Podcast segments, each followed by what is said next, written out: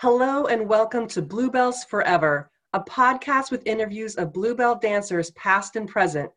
Join Sherry Lewis, a Bluebell herself, as she leads us on a journey through story and experience. And now here's Sherry.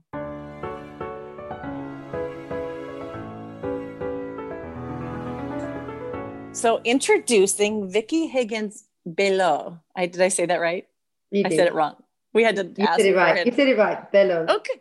I never want to assume because you know wherever where you live, what country your name comes out of, you don't want to ever assume to say it right. So Vicky, That's- I reached out to you because I sort of met you at the Bluebells Forever reunion in Paris last August because we were in that wonderful um, dance class on the Lido stage, and there's only 20. So we were talking before, it's very different than when you're in that huge room trying to find people you worked with or a massive sea of beautiful women and their whoever they brought with them. But that dance class felt very much like our little bubble and felt really sacred and special. And I just remember you killing it out there. And also that like, damn, she's in super good shape. So I started following you on Facebook. I'm like, okay, that makes sense. She's a personal trainer, fitness instructor, and uh, yeah. So I reached out to you to ask for for an interview, and you said, "Oh, I wasn't a bluebell." And my response was, "That's okay." And then we didn't talk again. I'm like, "Oh, maybe that meant that's okay. I don't want to talk to you." Is what I meant was, "That's okay. We would love to still interview because you came to the bluebell reunion, but you were not a bluebell." So let's let's start there. Like, why and what what brought you to that reunion, and then we'll go backwards from What there. brought me to the reunion just to see everybody really because I, I had friends obviously that I worked with at the Moulin Rouge that passed over to the Lido afterwards. Um, it was yeah I just wanted to reconnect. I mean I've got a strong connection with Paris since the Moulin Rouge anyway, so I do like to visit when I can, you know, and it's been quite consistent over the years since I've been married. And um, yeah, I just when everybody, it was actually another Moulin Rouge dancer that put it out to me, um, contacted and said, There's a reunion. Would you like to go? It's open to the Moulin Rouge as well as the Lido. And there's going to be other dancers there that we danced with. I said, Yeah, sure. Put my name down. Let's go. So, yeah, that's why I went. That's why I went. And, you know, made some new friends, made met some old friends. It was just, it was a brilliant experience. So did you go both nights? Because I know one night we went to the Lido show, and the second night we a lot of us went to the Moulin. Did you go to both Yeah. nights? Well, we arrived actually on the Friday, so we had a night free. So the first night we went off to the Nouvelle so that was always fun to go and watch. We always loved that show. And then uh, I think Saturday we all met up, didn't we? We all went Mhm. to the Lido to get our badges and meet up. And was it Saturday we did the class? I can't remember. Or Sunday. I think it was Sunday. We did the class, we did the um, Eiffel Tower pictures, and I think the show. I think Saturday everything was. the Eiffel Tower picture, wasn't it? And And then we all had an was right evening free.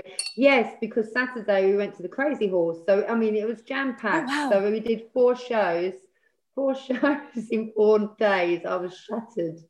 But I was- did not know so those good. existed. I want to redo the reunion now that I've met so many of you, and I would Yeah. definitely want to go see those other two shows because Well, we had it was- connections. We had connections. Um, obviously, I knew the people that owned the Nouvelle Eve, and I had a connection in the Crazy Horse as well. So I was really lucky to get discounted tickets and go and see those two shows before the actual main event.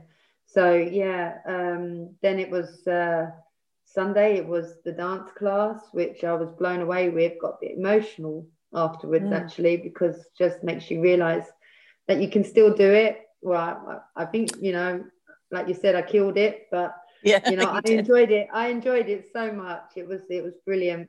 Um, yes, I got a little bit emotional after that because it just makes you want to sort of like do it all over again. But you Yeah. know, obviously you can't, can you? Because things are different. And then after that was the Moulin Rouge. So yeah, I was there for four nights. you packed all that in. Packed it all in. Wow. Yes, So you're in England right now. Whereabouts in England? I'm in Essex, Southend And- uh, on Sea. Oh, did you grow up there? I did. So what was that like? When did you start out early as a dancer? No, I What was late. I was Really? late. I did. I used to do this thing. My mum was really worried about me. So when music, they never realised. They thought that she took me to the doctors actually because she really thought something was very wrong with me. because every time music came on the TV or music was on um, on the radio or anything, I would sit in my chair and I would just rock forward and back like this. That's all I did, just rock forward and back. And I used to get really into it. And she used to say, "Oh my God, there's something wrong with her," because it didn't look quite right. Right. so she took she took me to a specialist and said, "No, you know, have you tried dancing? You know, since it actually comes when the music comes on, maybe she needs to go dance lessons." Um, anyway, this this carried on for a little while before she did take me dancing. I was about nine years old before I started dancing, so before that, I started off in little church halls in disco dancing classes. But, you know, obviously you didn't get any exams or any recognition for it. There was nothing there. But um, when I was nine, she said, enough's enough. I'm going to take her to a serious dancing school. And so I got my, I got my ballet training, my tap training, my modern training, my jazz training. And, you know, for sure, soon after, the rocking stopped on the chair. So really, yeah. So you know, I don't know where oh, that must from. have no, because I think there's like there's soothing in that you had rhythm. Because yeah. I had to say that a lot of like the Lido, a lot of these shows owe some of these doctors a thank you for all the careers that came out of one interview she had polio and so they put her in dance to strengthen all the different ailments like i was super clumsy and shy so i was put in dance for that there's some that just wanted to dance but a lot of us have stories that like it was always well, in me but people and i was renowned for doing it whenever people kids had birthday parties uh, you bring in the rocker and they were like, really? "What is Vicky? Is Vicky coming?" I was like, "Make sure you oh. keep all the oh. chairs out of the way because you'll just sit in a chair and rock." That's what I used to do.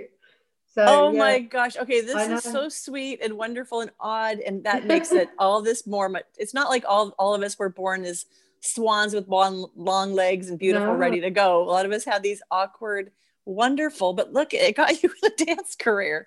I know wow. it did, it did, and I, I mean, I was nine years old, so that's quite late, isn't it? For I mean, really, some people they start their kids very young, and they work them way the way up, and for me, I was nine years old, and I just remember going into this dance class full of babies, and I was like, nope. Oh. I looked at my mum. I said, I can't go in there. They're like three and four and five years old, and I'm nine. So just go and do it. And I did it. And then the teacher came out and said, she's a little bit old for this class. I'm going to move her up because she's got potential. So I got moved up to the more my age, and that's where it started. So, what was it like for you? Did you fall in love with it, or was it hard? Straight or? away. I just, straight away.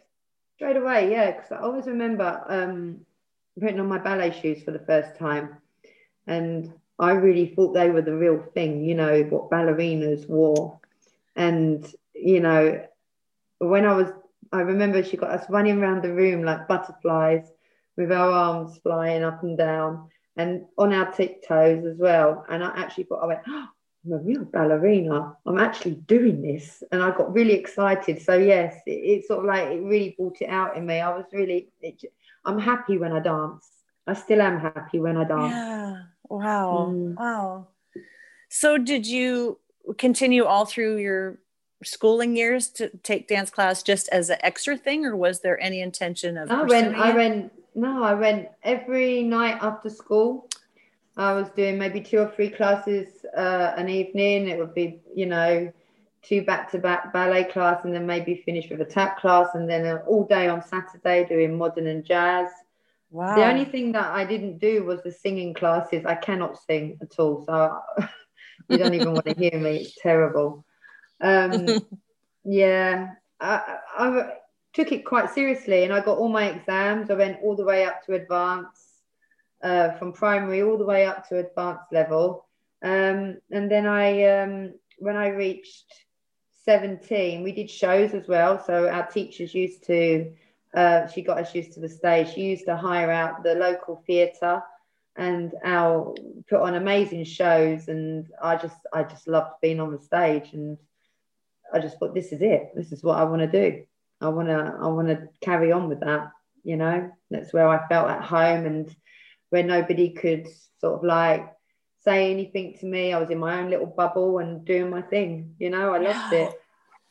Did your parents encourage it, or was it just like this was your thing that you found no, not really. She said, "Well, you know, it started off. I think my mum was hoping it would just be a hobby. I don't Yeah. think she actually realised that it was going to go all the way. So, you know, mum, uh, with the with the cost of the classes and the tuition and everything, it was. Um, mummy, my dad had a really good job, but um, mum wanted me to succeed. So, and she was always a housewife, you know, because dad he had quite a good job. He used to work for Ford, you see, as um, a personnel manager, and he got to travel everywhere. Massive job. Oh, Um, but mum felt that she needed to do it for me because it, I think it, she's always loved that. She loves the ballet. She loves watching it. She loves shows, you know. And I think she sort of like felt proud, you know, that one of her kids was doing it Yeah. and that maybe one day she might get to see her on some grand stage and you know she did she was Mm. she was um she was super proud so mum actually went out and got herself a little part-time job so that she could help pay for my tuition and then I took it over I know I took it over when I was um how old was I 17 I had a little part-time job and started paying myself because mum had done enough for me you know Mm. and then I finished off and I just went for my first audition and I got my job. What was your Yeah. first audition, and how did you even know what was out there? Like, did you look in the papers looking for auditions, or Yeah, we because got- sometimes people have no idea how to even find a job?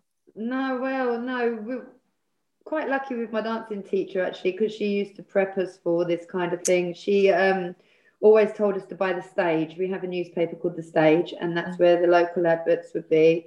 And y- you know, I'm like 45 minutes away from London on a train directly to London, and it used you have to go to Covent Garden to go to Pineapple to do the auditions. That's wherever I went, and um, so I used to hop on the train, I used to do my hair, my makeup, get my leotard all up, right up, you know, fishnets, my heels, makeup. Oh, you were ready. day- Wow. I mean, back in the day, it was big, big Yeah. hair. And I've got, I don't know if you've seen one of my pictures, but I had a mane. Yeah. Um, and it was, it was red. So, um, yeah, so I made quite an impression when I walked in and I did the class and passed the audition. So, it, yeah, I used to go to Pineapple for those. Um, and the first job that I got was with a company called Showgirl International. Uh, I think um, she was an ex Bluebell girl. And like I said before, Anita Cruikshank, but I don't know. Some people listening to this will Yeah. probably know of her, but that's all I knew of her.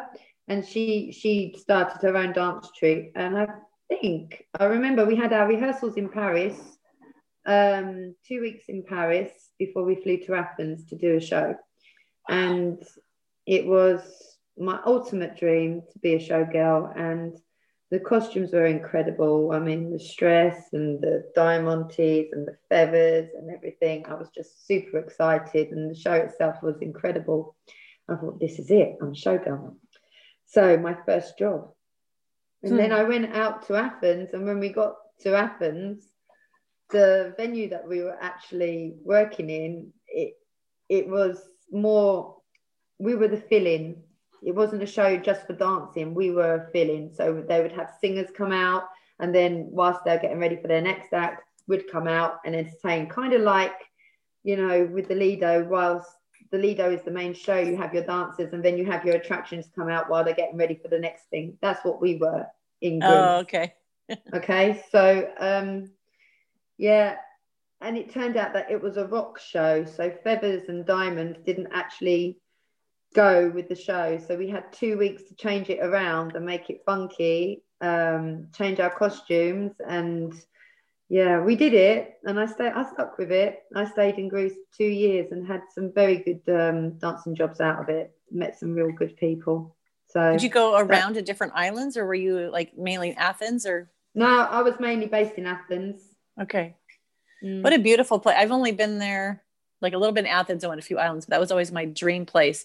So if I had known there were shows in Greece, I think that would have probably been my top have a good choice. Just how did you have a, a life of leisure, or were you working the whole time, or did you guys get to experience Greece while you were there?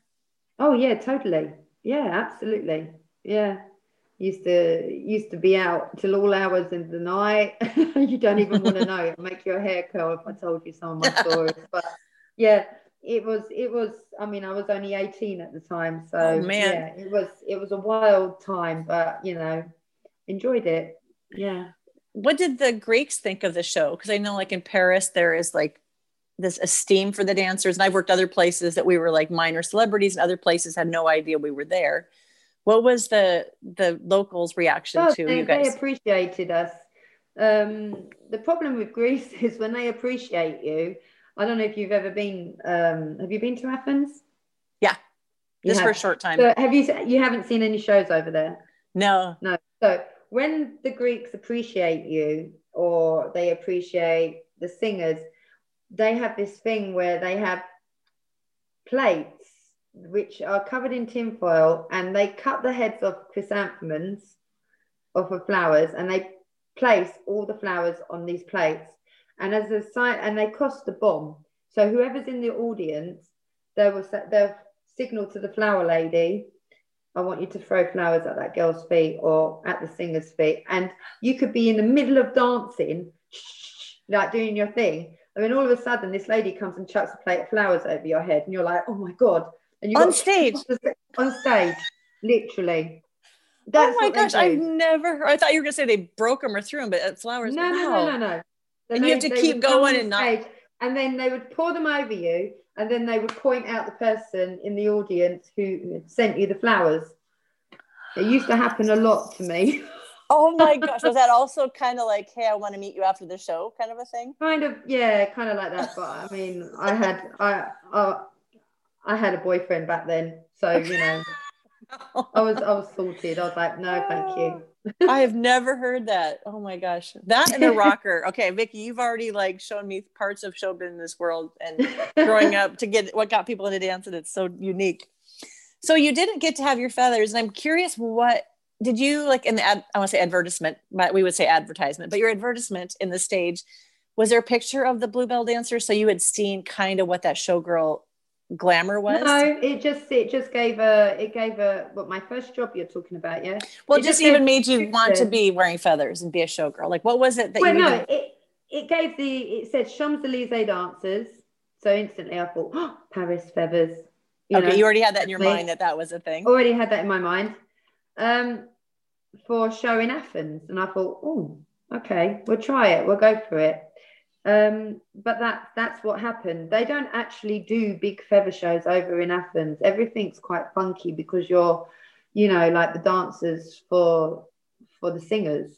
You Yeah. dance with, you know what I mean? So, and it was all right because I wasn't I mean, there's a certain technique, isn't there, to be a showgirl, and you learn it as you as you grow. When when you go out, actually, you fall on your feet, you get to the Lido or you get to the Moulin Rouge, and they teach you how to walk, how to stand. I never had that in my first jobs, um, and it was okay with me because you know I was just out of dance school, so I was quite a strong technical jazz dancer, and I was Yeah. just you know everything was really you know feisty for me, which a showgirl it isn't, is it? It's more Yeah, soft yeah. and it's more hip, and you got to learn it, you know, as you go. I'm, I'm sitting here moving as I'm doing it, you know, but um, yeah. So I was I was okay with it. I just thought, yeah, I, I still love this dancing. I still love um, the routines, the shows that I'm doing. So the only problem I always remember the first time I wore heels in a show and oh this was terrible. This is a funny story. I rehearsed all the way up until the um, actual night of the show in trainers because i refused to wear them. I'll be all right. Be fine. I can walk in heels. I can dance. I can do this. And i remember putting them shoes on and they said here here's your heels. And i don't know how many inches they were Probably like probably three inches. That looks like three inches. What you're saying. maybe showing. three three and a half they were high Yeah. three and a half. And I put them on. I went, I'll be fine. I'm ready. And I went out there and I nearly broke my neck um, because I just couldn't get, honestly, it took me a while. I had, and he had me in, the, and that was opening night when you've done nothing for me. this is the the choreographer. You did nothing for me tonight. He says you're my you were my number one in the middle and you let me down. And I was like, oh God. And that was because of my own selfishness that I wouldn't wear the shoes for rehearsals. I was like, no, I'll be fine. I've done it before. And I hadn't. And that was in the first show. oh, that knowing what heels are like, all of us listening totally can, can understand. Like, it's like uh, yes. in the movie Bambi. It's like Bambi on ice. Like when you see That's wonderful exactly dances. How I was. It was terrible. I felt like I was on stilts. So I, couldn't wait for the show to be over that night. And then I remember the next day he had me in, making me walk and run and do the show in the hills. And I mean, until I couldn't actually walk anymore. And then I had to go back on that night and it, it got better. And then it got better. And then it got better. And I thought, oh, actually, I can do it now. You know? Yeah. I couldn't. That's a I huge I could accomplishment. do it now. right. Oh my gosh. Well, I know, like I, I, I can picture you in the reunion with your how you were dressed, but you had your trainers on because when we were going up and down those stairs, some of the girls had their heels on, and I had my jazz flats because I'm like, I know at 61 with two hip replacements, putting those heels on might be the end of of of my whole body. But it's amazing what you could do when you're young. Just the fact that you went from that and you had you had to learn, and your yeah, your body figures it out, and then sticking costumes on top of that and put lights in your eyes it's way harder than people think. Yeah. It is so how how long did you stay there and did, did the show end or were you just ready to go do something else?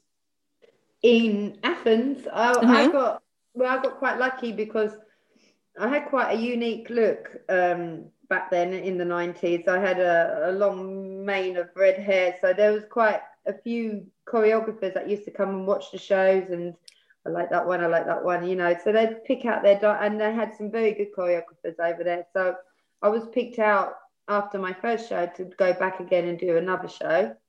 And then nice. after that show, I got picked out by um, the big singers, um, Marinella and Parios, who I was really lucky. um, I didn't even have to audition. She just went, I want her. I want mm. him. I want her. And I was lucky. And she said, Oh yeah. gosh. So Wow. I was lucky to do that. And then after that, um, each show, I think they were only sort of like six months long contracts and they would change. And then, you know, I was over there for two years. Mm.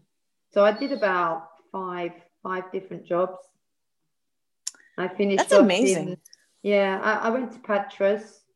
I always remember there we had a we had a small show in a in a place called Volcano. It was a lovely little show, but the stage was tiny and there was no spring in the stage. So, you know, we had constant shin splints.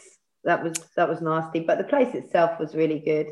Um, that was a little feather show, so that was quite nice. Yeah, you got some um, yeah, no, that was it was really good.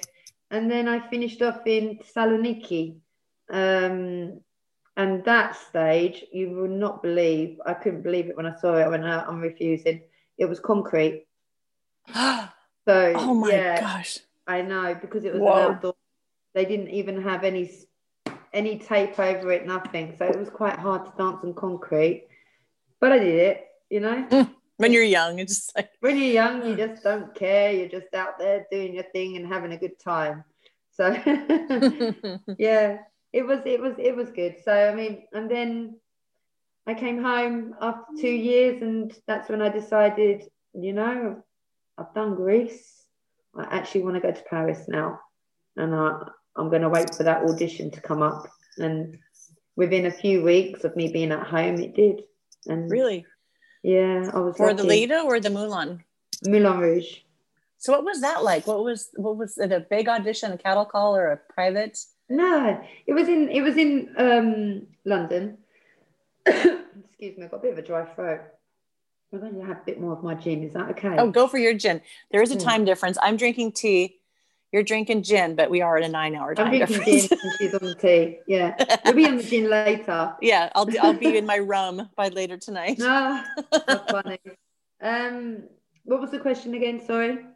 Oh, the audition. So it was in London. Was it a Pineapple Studio? Was it a big Pineapple audition? Studios. Um, Miss Doris uh, took the audition, and uh, I think there was only about six of us actually that went really? there, and she taught us the prologue from Formidable. So she taught us the little um, hippie bit that I can still remember to this day. Hmm. Um, and then she got us doing cartwheels. Oh my gosh. she was like that. She said, You have to cartwheel if you're going to come to the Moulin. I said, I can't cartwheel. So you can cartwheels. I'd done this little bunny hop. And she went, mm, We can work on it. I said, Oh my gosh. And I thought there and then I went, I haven't got it. There's no way she's going to take me. She said, cartwheels are only on the right. I mean, I was the world's worst at cartwheels. But, you know, when I, when I, surprisingly, I surprised myself. I actually, she said, yes, I'm going to take you. Um, when, when rehearsal started for Can Can, we were there six weeks learning the Can Can before we learned any of the other parts of the show. So we had six weeks Can Can show, Can Can school Really? with um yeah Ruggiero Oh my gosh. and Terry. You know Terry, don't you? I don't think so. What's the last name? Uh, or Trila. No. 'Cause I know that there's a difference between the Moulin Can Can and the Lido. Like the kick, you guys, was it the head drops down and it's like a little bit more of a tilt? You Like the kicks are turn your head. You Yeah, because I noticed that between both shows. and the leg. Yeah, the leg would go here, and you turn your head. We used to turn our head as we did it. There was a Yeah. technique to the can can, to the to the. Um, I always remember the cartwheels. So my first, oh, my first can can school, Ruggiero, amazing man. I mean, he was he's he was the maestro. That's what they used to call him. He's he's passed on now. Um, bless him. Yeah, Miss Doris has passed on. It's really sad, actually. Not so long Mm. ago. I think 2014 she died. Oh, really? Uh, yeah, yeah, Uh-huh. they're gone. But um, Ruggiero, wow, what a character! He was so strict. Can Can was his. Can Can was his, and I'll tell you, if you didn't, if you didn't turn up to do the Can Can properly in rehearsals with him, he would honestly, it would come down on you like a ton of bricks. But I, I can still hear him. He used to go, and he do it to our cat, sunk. and he do it to our cat, sunk. Like.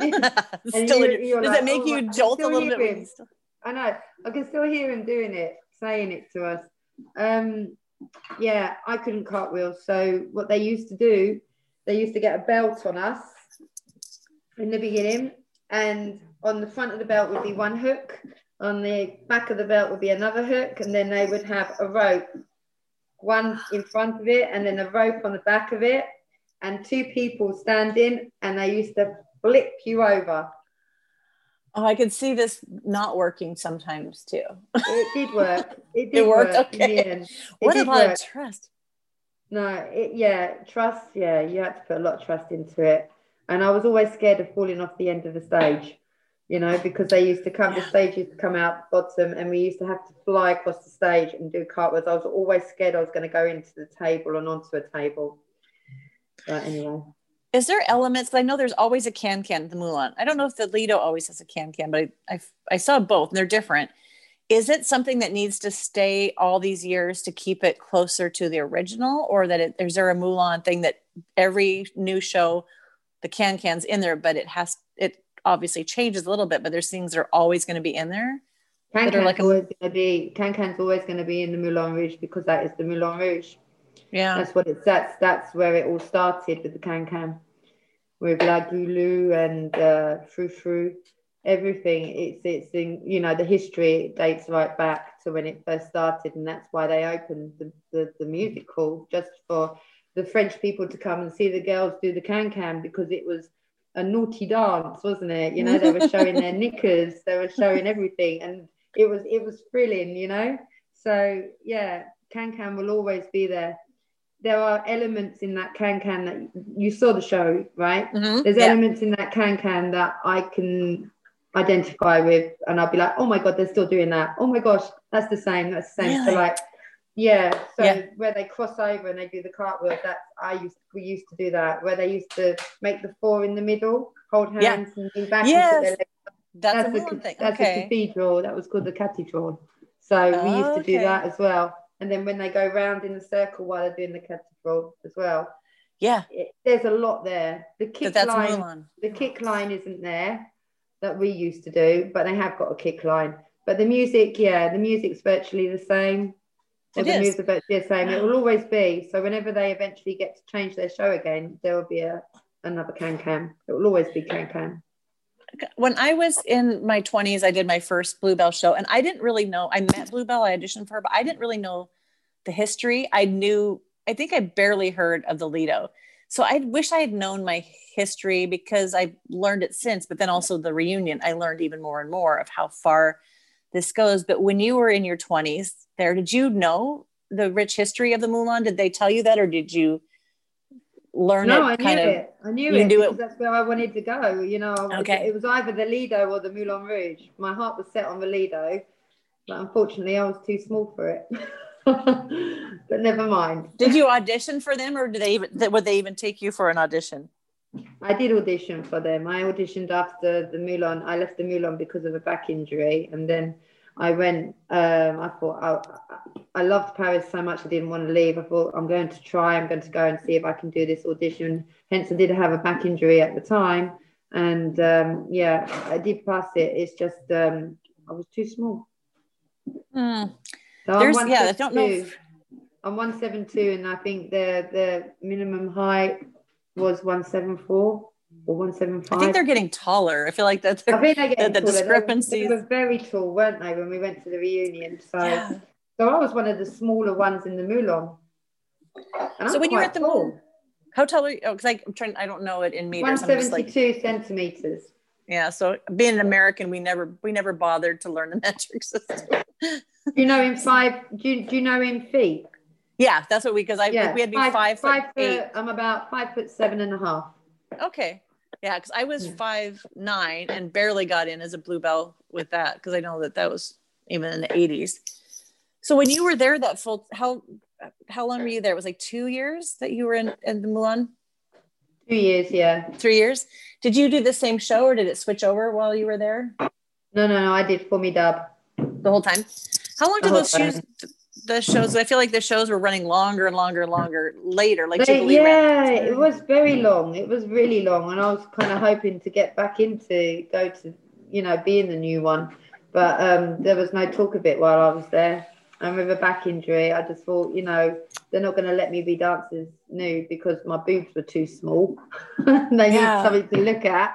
So I had, I was a dress dancer, so I had to, I had to go home and get my chiropractor in before I was ready to go out and find another dancing job, which then took me on to the cruise ships. So how bad was your back injury do you know what it was was it just overuse because Um, that can can's got to kill the body it's a facet joint problem. I still have it now. Yeah. So, you know, I don't know if you know down the spine, you have um, your discs and then you have these little bones that go out the side. So I have down the bottom one that goes like that. It should go out like that. Oh, yeah So I have one that's inverted. So every now and then, when that sort of like I catch it and I can catch it, and it, you believe it or not, it won't even be when I'm teaching spin or when I'm teaching Zumba or aerobics or anything like that. It'll be something stupid. I would literally forget myself. I, I could bend over just to pick the washing up, and then I'm stuck. yeah So oh. that's that's that's that's my back problem. But I mean, touch wood. So far, mm-hmm. I've been okay. when it's interesting because I've taught a can can for my dancers and it kills me. Like, but I remember doing so many shows I did. We did a can can, like slamming into the splits because I think the Moulin does. I don't know they do the slam, but I, I look at that now and go, how did my body even survive mm-hmm. that? Two shows a night, three on Saturday for some shows, but. The, I think the Moulin can can is probably going to be the most abusive and Powerful. athletic and powerful. So the It's fact that like powerful. It's amazing your back wouldn't your back wouldn't be giving you trouble or it's hips. statement. Basically, Yeah. it's a statement. It is. This there's only one can can, and that is it. Yeah. Wow. But So were you still you dancing make after? more noise? My husband cooking. Can you hear the rustling of the papers? Oh, yeah. This is this is what happens Zoom with COVID. Everybody being indoors. My dogs are now being quiet, but usually there's some kind of chaos for my animals. Or yeah. So did you keep dancing after your back injury? Did it was it a sudden thing, or were you just trying to hang Well, in no. I pain? had I had probably about six months out, and I had chiropractor in. Um, I had to rest, and it got better, and I got bored. and Yeah. I, my, I need to go and audition. So I did, and I went and auditioned, and uh, I was I was happy. I got offered a job on a cruise ship. So yeah, I went to work What- for Royal Royal Caribbean. For Royal, okay. I worked for Norwegian, but I feel like in the 80s and 90s there were like it was Royal Caribbean and Norwegian and Mm. a couple others that were big. Like they had so many ships and so many shows. Yeah, I was on one before Royal Caribbean. Um, it was a German one, not very well known. It was called the Astor, but um, I don't know if you've probably heard of him. He's quite international now, but uh, Boar Boar Productions, B O R No. C Boar, uh, and Kim Boar. Well, unfortunately, she's passed on as well, but he's still running the show business side of things. He's he's very successful, and he actually had Marissa as one of his leading girls in a in one of the shows. Um, not on a cruise ship, but he, he does them everywhere. So Marissa actually worked with him as well. So I did that before I got onto Royal Caribbean, and then that's when I met my husband. Were you doing it wasn't a are those feather shows or showgirl shows that are a little bit more like reviews? Like I remember ours We was like a through the ages. Um, we had themed themed shows actually. So we had Cotton Club, which was really good. Oh fun. So we were we were dressed as bunny girls and used to come out with uh, little black leotards and bow ties and you know with the bow on the back. Lovely costume. Yeah. Um, I'll send you some pictures. Yes. Um, and we had uh, country and western. That was always really funny.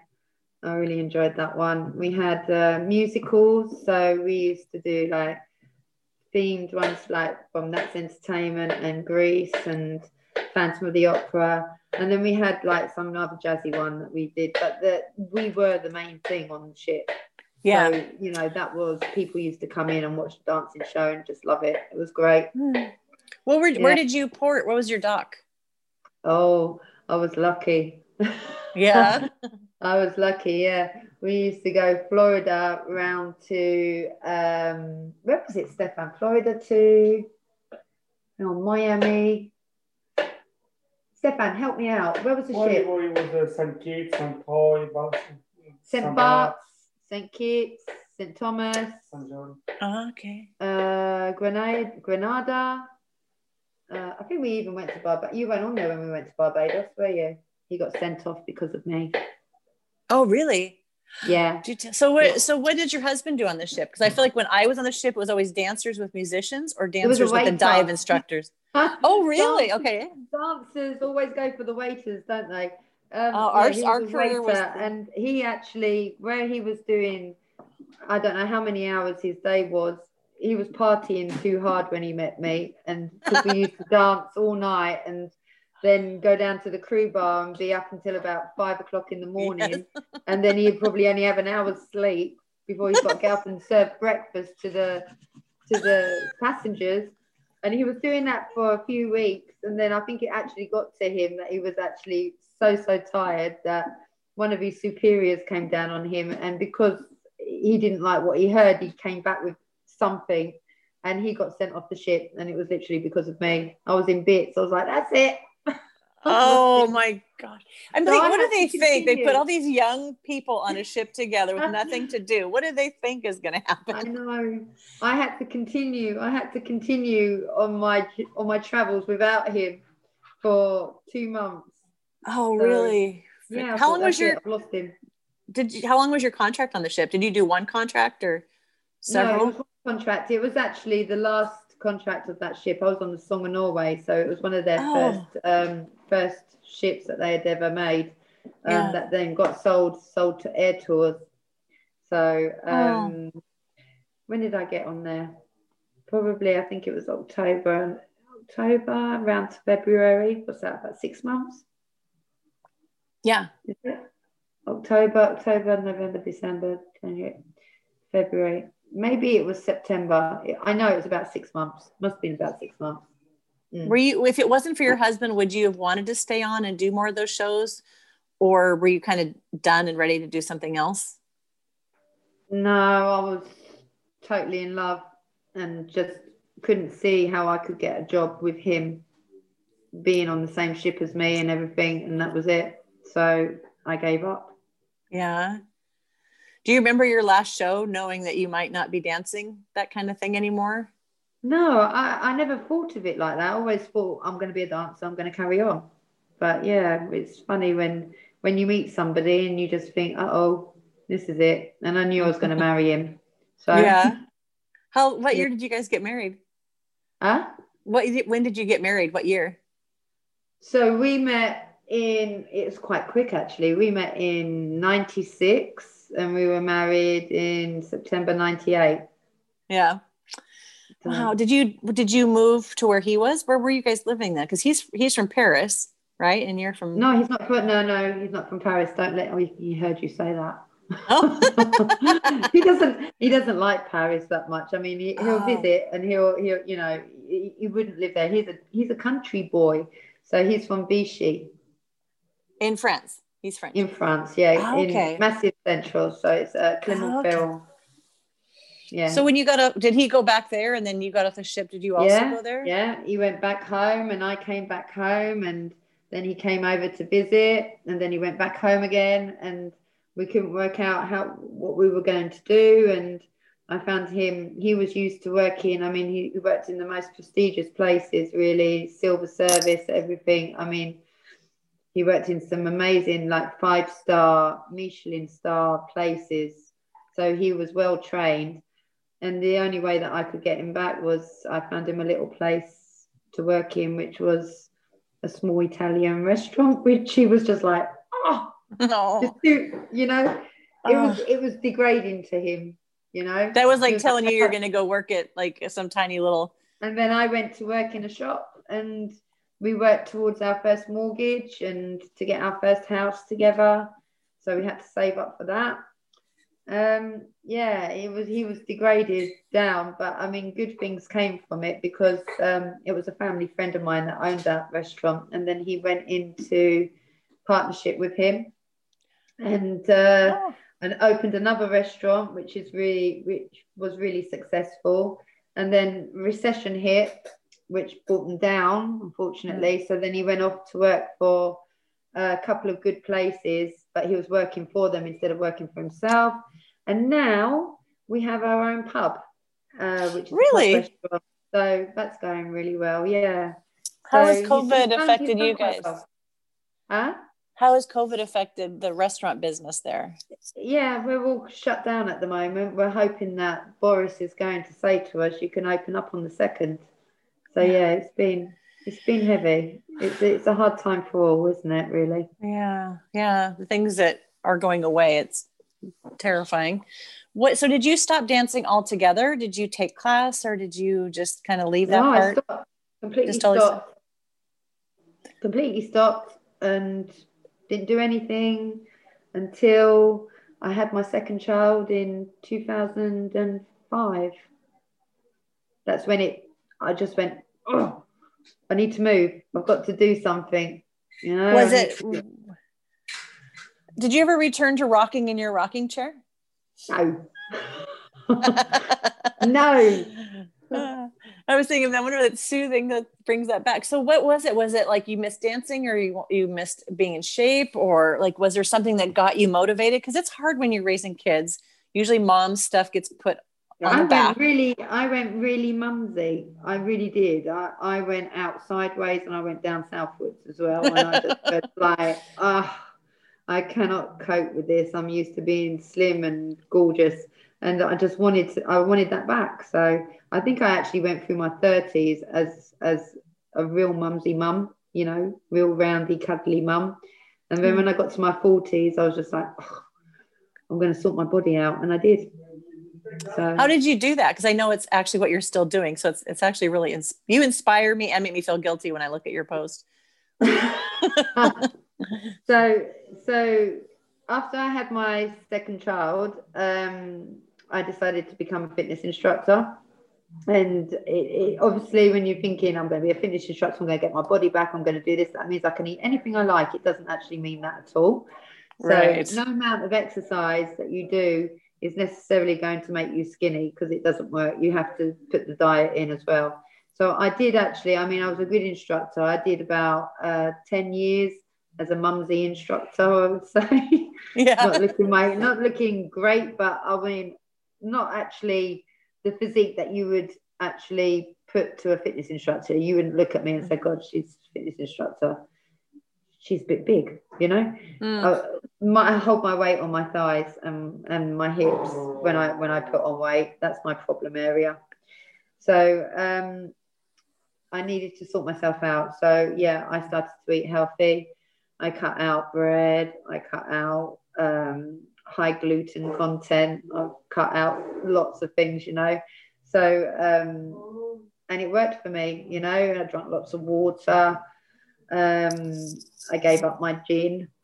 you know, I'll that say was quite cheers. Yeah, that was quite difficult. I gave up quite a lot of things actually, but it worked for me because I was doing my classes and because I was doing my classes physically, actually doing them, you know, um, to motivate people as well. I do them flat out. Um, that was helping me. So yeah, I had that on my side. So I was able to drop um, two, two or three stone, which got me back down to what I was when I was a dancer. Really? what I am. Yeah, which is what I am now. Oh. Well, I can picture all those pictures from the re- reunion. Yeah, you were tiny and also really toned. When you were dancing, because I know it changed over the decades, like weigh-ins. Like I never had to do a weigh-in as a bluebell, but on the cruise ships we had to do weigh-ins, and I had. I look at those pictures because I don't think we realized like how amazing like our bodies were. Because you had I to have an amazing body know. to do that, and like you had to be beautiful to be in those shows. I look at those pictures and I'm like, oh my gosh. But even at, at the weight I was at of being told, you know, you're going to get, you have to lose two pounds or something. And then you start obsessing. Did you ever have that as your dance career about oh, working out too much or worrying about your body? Because I, yeah i had i had a bad experience of that actually um i think um it was my captain she noticed uh this is going back to the moulin rouge um i got quite contented because i mean obviously you make friends you go out you party you have you have drinks and everything um i think i i actually overstepped my mark with that and i, I did put on a few pounds and because of that, they turned around. Uh, she said, I think you, your bum, she was French, your bum is fat. That's how she said it to me. And I went, oh. I said, what? And that, for me, those Oh. words were damaging. No one's ever told me. I've always been Vicky, Miss Slim, and always, you know, perfect figure. She went, your bum is fat. And I just was like, oh my God. She said, You need to do something. I'm going to measure you in two weeks. Uh, You need to do something. If you don't lose it, then you're out of show. I was like, What? wow. Yeah. So I was I was devastated. I was in bits, I was in tears. And that there's all of us going, getting this was just before the finale. I don't know if you saw for me that, but we had a great big fan on our back. One side's uh it's like an angel wing. One side was white, one side was red. So we used to do this fan effect. It was really pretty, where we used to bow and it would be red and white, and then suddenly it'd be white and red. You know, it, it was amazing.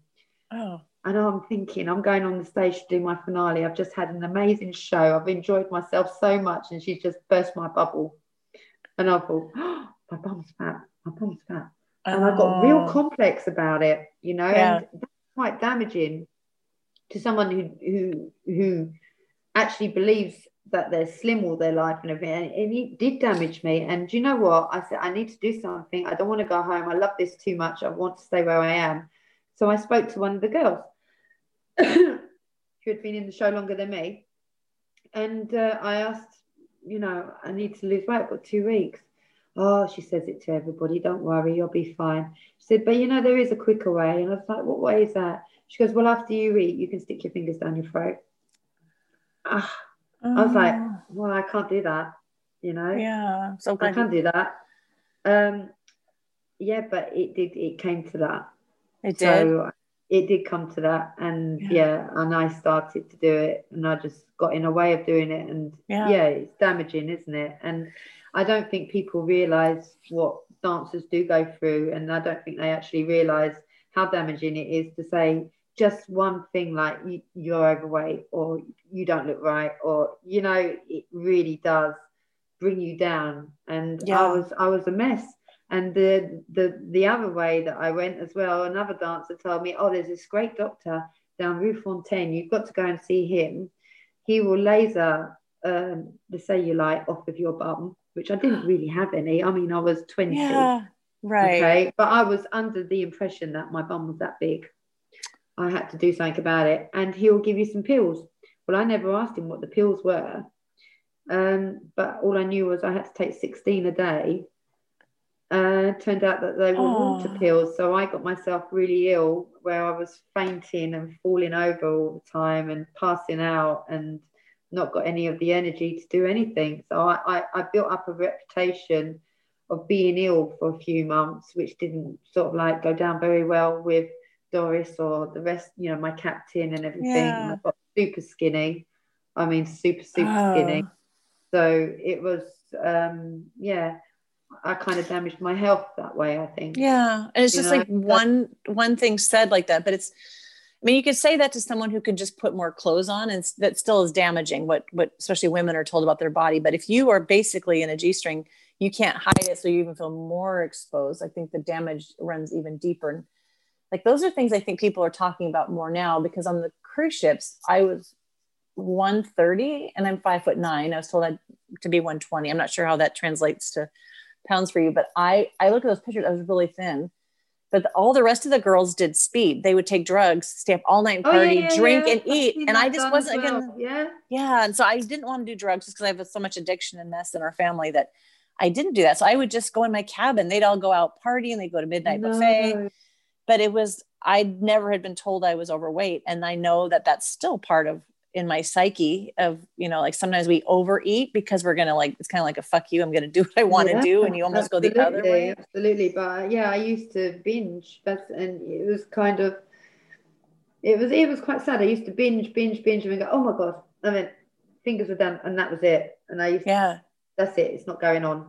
That's how I used to deal with it. So I I would say, um, it has damaged me. It, even to this day, I only I only have to put a pound or two on. If I go on my scales, I, if I put a pound or two on, I'm like, oh, that's it, and I get it's in me. It's in me, and I can't help it. It's yeah. it's there and it will always be there and it's there to stay. And uh, I I actually annoy the life out of my husband. I annoy the life out of my mum. I'm like mum I've, I've put on two pounds. She goes oh will you just go away? You know there's other people that are bigger than you blah blah blah but I mean it's a real big deal to me if I put on two pounds it's two pounds it's two bags of sugar and that's, right. that's the way I look at it I mean people listening to this might think I'm crazy but that is what that episode all i think ago dancers has totally get it me, Has done to my head, and I will. I can't. I can't snap out of that. yeah i think the power think- of words that are that people have no idea what what that damage Yeah, is still in because I there think when when when people say if I'm introduced or meeting new people, they say, "Oh, what did you used to do? What you know?" And you say, "I was a dancer in the Moulin Rouge." Wow, that's amazing. Oh yes, you can tell. You know immediately. But if I said it when I was in my 30s and I was going for my mumsy stage and everything, they're like, You never were a dancer in the Moulin Rouge. Goodness sake, don't be daft. I was like, Yes, I was. I was. You know, so there was a big. So it's kind of like that. That's why I wanted to be fabulous in my 40s. And, you know, I'm nearing the end of my 40s. I'm 48 now. So got to you've just got to maintain it i mean that's just the way i think uh, people listening to this might think god she's really sort of like into herself i'm not it's just I, I want to keep what i had all those years ago when i was a showgirl i just want to keep I, want- you yeah know, that's definitely like right right yeah there is like your worth really is in your body because you can be a great dancer if you put on weight you can't you know you're going to get fired so I think I think a lot of us struggle unless people never dealt with that. But I think every dancer, like you know, even though you're over the holidays, you ate a lot, and like how my g string is kind of hanging over, my belly's hanging over my g string a little bit. There's no hiding any of this. There's nowhere to tuck anything in or cover Yeah. anything in. So it's we're we're extremely exposed, not just liter- literally. Did how did you stay in that situation with your back injury when you left, or did the binging stop while you were there? No, my mum, my mum's quite, she's shit hot on everything, you know, so she kind of knew when she picked me up from, when she came and got me from the airport. She was like, oh my God, you're too skinny. What have you been doing? And you know, that you just can't lie to your mum, can you? So, Yeah. you know, you'd say, oh, okay, I've been doing this. Well, that's not good, is it? And she would, the first thing, she would just make sure that she used to just sit me at the table and make sure I ate everything. Mm. So it wasn't a case of anorexia. I think it was the other one. What's it called? Bul- bulimia Yeah, bulimia. So um, it was more that. I mean, I didn't. I anorexia is something completely different, isn't it? It's where you you take the food out and you just hide. You don't eat anything. So yeah yeah, there was there was things like that. But I mean, my mum was quite hot on it, so she used to. When I was home for that chiropractic, she, she fattened me up a bit. Mm. Yeah, well, and I think even what it does to your your bones, like the uh, purging, it's just, I mean, all that's so hard on your bones that you need. You're trying to heal your back, but also that's going against you. yeah. Oh, were you? Did you have a last show, or or for the Moulin Rouge, or you were just kind of like, I'm done. I have I to didn't go. have a last show. No, I just, I mean, I had time off. My back was hurting me so badly, so I had time off, and I think it was uh, I was, I couldn't afford the rent on my flat, so a couple of other dancers said, "Come and live with us and stay with us." So I stayed in Paris for probably it was probably a month. I was out of work, and um, I was getting my sick pay and everything. So uh, my, I don't know what they called it, but my back wasn't healing and it wasn't getting better. And I just thought, I can't do this can can anymore. I cannot do it. I cannot physically do it. This is Yeah. going to kill me. But I'm going to have to go and talk to Miss Doris and say, unless you can help me and make me a dancer's nude, I'm going to have to leave. And she wouldn't let me do it because, like I said, my boobs were too small and they they like them a bit big and round. which is different. The Lido and the Moulin for topless is different standard, right? Like, yeah, but now I mean, are- they're even they're small these days. When I was looking at the show, I was like, wow. yeah, I could have done that. Yeah, I could have done that, you know. Yeah, but I mean, because the- I think I got so skinny, literally, I had Oh, that's the lost everything. And I mean, there's not much of me. I don't know if you can see, but I mean, that's me now. There's, Yeah. there's never been anything much there. So when I got super skinny, I think they're probably looking at a couple of disprins on a sideboard. Mm. so when you're doing this workout because i watched your videos and they're super inspiring do you feel like you have a different because i know those tapes stay in our brain like that we have to be a certain way but is there a different relationship with your body now that you know you're getting close to 50 and you're no longer wearing a g-string does it feel different how you are in your body or do you feel When like you still have to achieve that like how you are now like when you're doing your fitness and your zumba and you're you look amazing to but also off. you like I to like show to off oh yeah Yeah. I always like to show off. I'm always pulling faces. I'm always making jokes. Um, yeah, I do. I, I like to. I like to keep my legs up still. They still go up. So I keep. I keep myself quite supple. You know, I stretch every day. I do my thing. So yeah, I like. I like the fact that people do my classes because they know my background. You know, so some people they come on, they do the Zumba, or they do um, bits of it. Oh, you've got to do it with Vicky because she used to be a dancer, and it's so fun, and she's so funny, and you know, it used to be great. So you know, turn that down death. Um, It's kind of like a performance too, because I was telling you, I, I taught Zumba with a friend of mine who was also a bluebell dancer. So I feel like it, it is a little bit of a performance. It's not like just teaching aerobics. Like there, you still get to have that part of what was fun on stage in a different way. Well, then Zumba, you could totally like go for the whole costume. Basically, they got fringe on things and all the colors, and like I feel like Zumba kind of like you get to still feel like a performer or a dance dancer no, in a well, different I, way. I do. I mean, like for me, every class that I teach is like a performance, really. Hmm. So that's the way I am. I'm so sorry for the noise in the background, but I've got a Frenchman cooking at the minute. that doesn't sound too But bad. you know what- I would You know what they're like. He's like the chef's out. He's like the chef out the Muppets. He's got every pot and pan going. oh my gosh. Vicky, I would love if I could have a French man here cooking for me, I would not complain. Okay, I'm gonna move away. from you. You're making too much noise. I'm getting angry here. I'm getting angry. Well, we're nearly done. Ouais, bon, juste tout un jour. He's impatient. well, we're when we're gonna wrap up here in just a few minutes, but I is there anything that really stands out about the Moulin Rouge of your experience there and being in Paris? Like also just connecting to that, did you know the Lido dancers? Did you, the cast, know each other and hang out together or or do anything together? The the cast when I was there, you mean? Yeah, between the Moulin Rouge and the Lido de Paris Yeah, and the Crazy to, we used to constant. We used to go. We used to go to this little club called Sankiam Avenue. We used to meet up, and we knew every, everybody knew everybody. So it was, it was a nice little community. Actually, everyone looked out for each other. You Mm. know, even the attractions and everything that used to that used to be in the shows with us. They used to come with us, and it, I never felt unsafe. Put it that way. And um, it was probably the most brilliant job out of my dance career that I ever had. And I'm proud to say that I did that and I got to dance on one of the most famous stages in the world, you know? Oh so not many people can say that. Right. And I love, I feel like when I, on my Facebook thing, I never put dancer on there. Like I teach, I have a dance studio, but I started seeing women our age that were those, either the Lido or the Moulin Rouge, putting their older pictures on and putting that as their career, even though it was years ago. I'm like, oh, Yeah. That is- that's part- it. that's I big part of my- it. Yeah, I have it. it makes me want to put it on there because I think it's something so it. worthy of, of being proud of like knowing i think hearing the more stories i do with the podcast too of how unusual it is to be hired for that. So it's you know how many dancers in the world and how Do many it, do it, actually do it. get to get to say they were bluebell or a or Doriss dancer. So do you have No. anything that stands out of uh, in particular of your time there of, of being in the moulin rouge?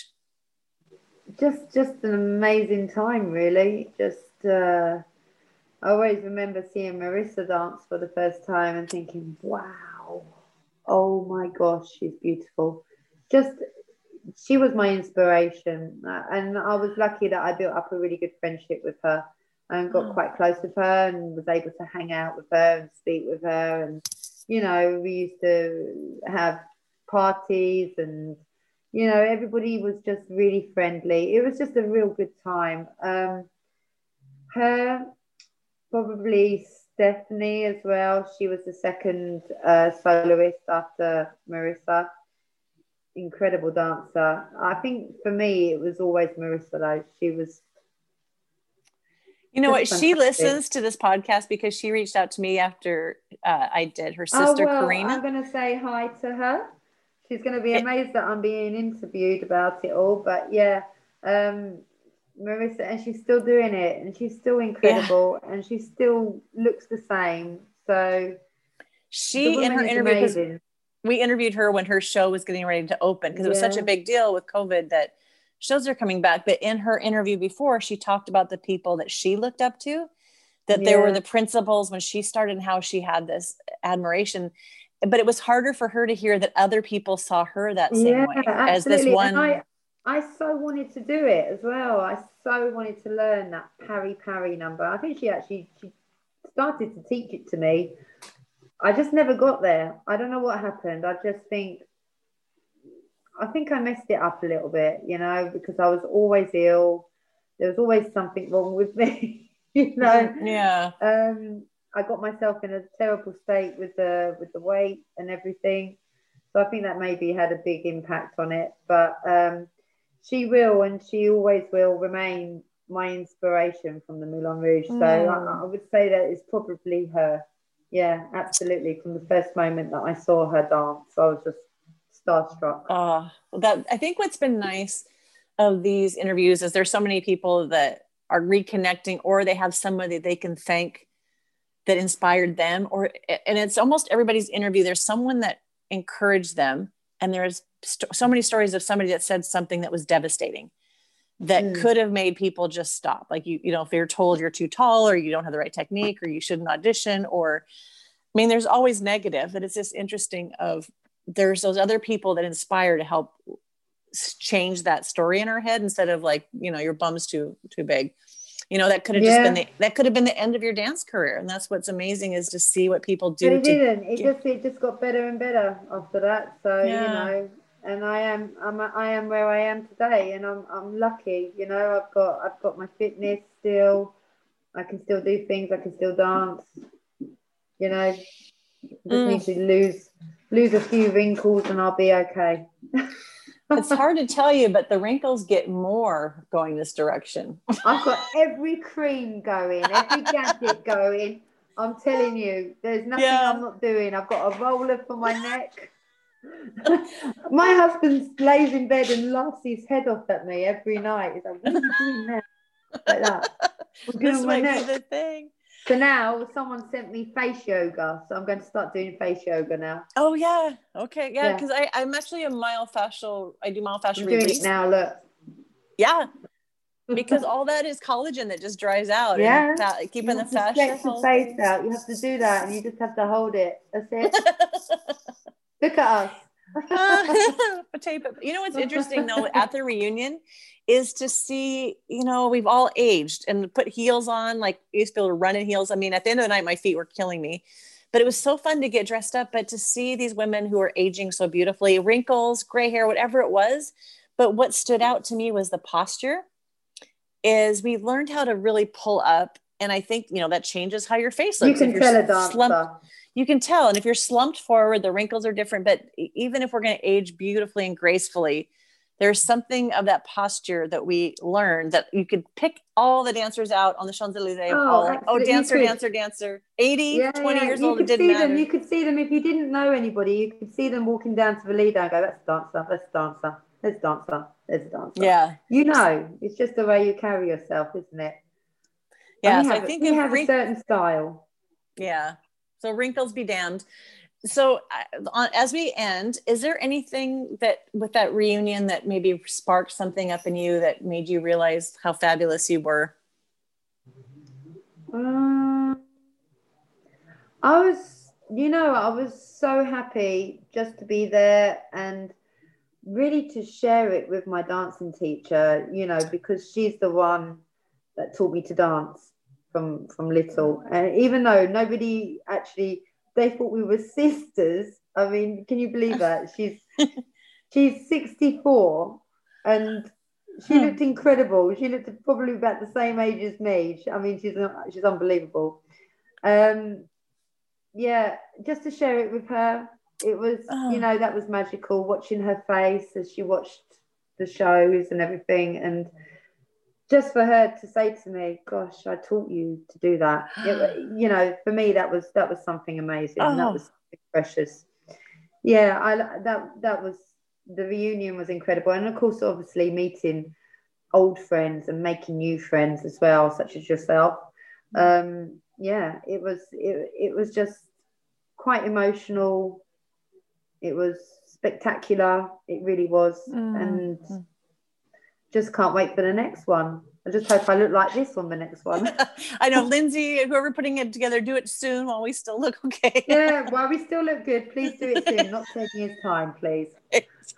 There's something of uh, as we end that's so fun is to hear the beginning of you on a rocker that gets you into dance class that ends with you on that stage with your dance teacher seeing you you, find that do that. huh? I love it. It just shows the beauty of our story. Like, who would have known, like, watching you at birthday parties rocking, like, you know what? That girl's going to dance on the Moulin Rouge stage someday. like, Well, I would never, I would never have Never. said that. I knew I was going to dance, but I, didn't, I would never have dreamt that I would have got there. But I, you know, I was That's lucky enough to be one of the one of the few that did. So Yeah. you know, I've It's got a a, his- privilege. I've got a history to tell my grandchildren, haven't I? oh my gosh. So, uh, as we end, does your husband share his food that he cooks? He does. He's doing he's doing courgettes at the moment. We have fish tonight, so yeah, I'm so hungry. he does. He's so hungry. He's a really good cook. Oh, that just listening like, French. Oh, lucky He does you. the most amazing roast beef. He does the most amazing things with food. It's incredible. So I'm very lucky. Wow, that's and then you that working out makes sense of. But Yeah, if we you eat, will. if you eat been good, married. healthy French, We've been married 22 years, so you know. it's working. it's Vicky, this was wonderful. I'm so glad that when I said, well, I admit, no, I really do want to interview you, even though you weren't a bluebell, because you were. You danced, we danced together on that Lido Well- stage. We're all we're all the same. And the Moulin Rouge are the stories I really wanted to hear because it's it's different. So Yeah. that's Oh, well, I hope I made you smile. oh, you so did. So I will uh, will end this, but I will post some pictures so everybody can see you in your glory with your red mane and with the feathers and any other show pictures yeah. you want to do because I think what we're loving is getting to reminisce with each other of seeing the photos and going, you know what, that you was spectacular. You, you want me to send you some pictures, yeah? Oh yes, and we will share them, and everybody can go. Oh yeah, those do you were need the days. Me to write where they're from. I mean, uh, you might work it out anyway. Yeah, yeah. Either way. Either way. Well, go enjoy a wonderful meal with your uh, French husband, who's a chef. Lucky you. And we will see each other Stefan, hopefully the Stefan. next reunion, and we will go Yeah. maybe have a, a, a gin and something somewhere on the Champs Elysees at the next one. Oh, definitely. You and me are going to party it up. Oh, you know it. Absolutely. well, thank you, Melissa and uh, Melissa. Gosh, I got that wrong. Vicky. I was thinking of Marissa. Thank you so much for doing this, and stay well, stay healthy, and uh, I love that body that you were given. I know, but you know what? We both got Marissa on the brain. So, you know, that's how inspiring she is. okay, well, we will tell her that and reach out to her, and that will be good for her to hear too. And just know that you're it. also doing that. You're inspiring other people, so it, it gets passed down that we start to inspire the next ones coming up. I do the best I can. I do the best I can. Yeah, I think it's happening. All right, be well, my friend. You too. It's lovely seeing you. Bye bye. Bye. Take care. Bye bye.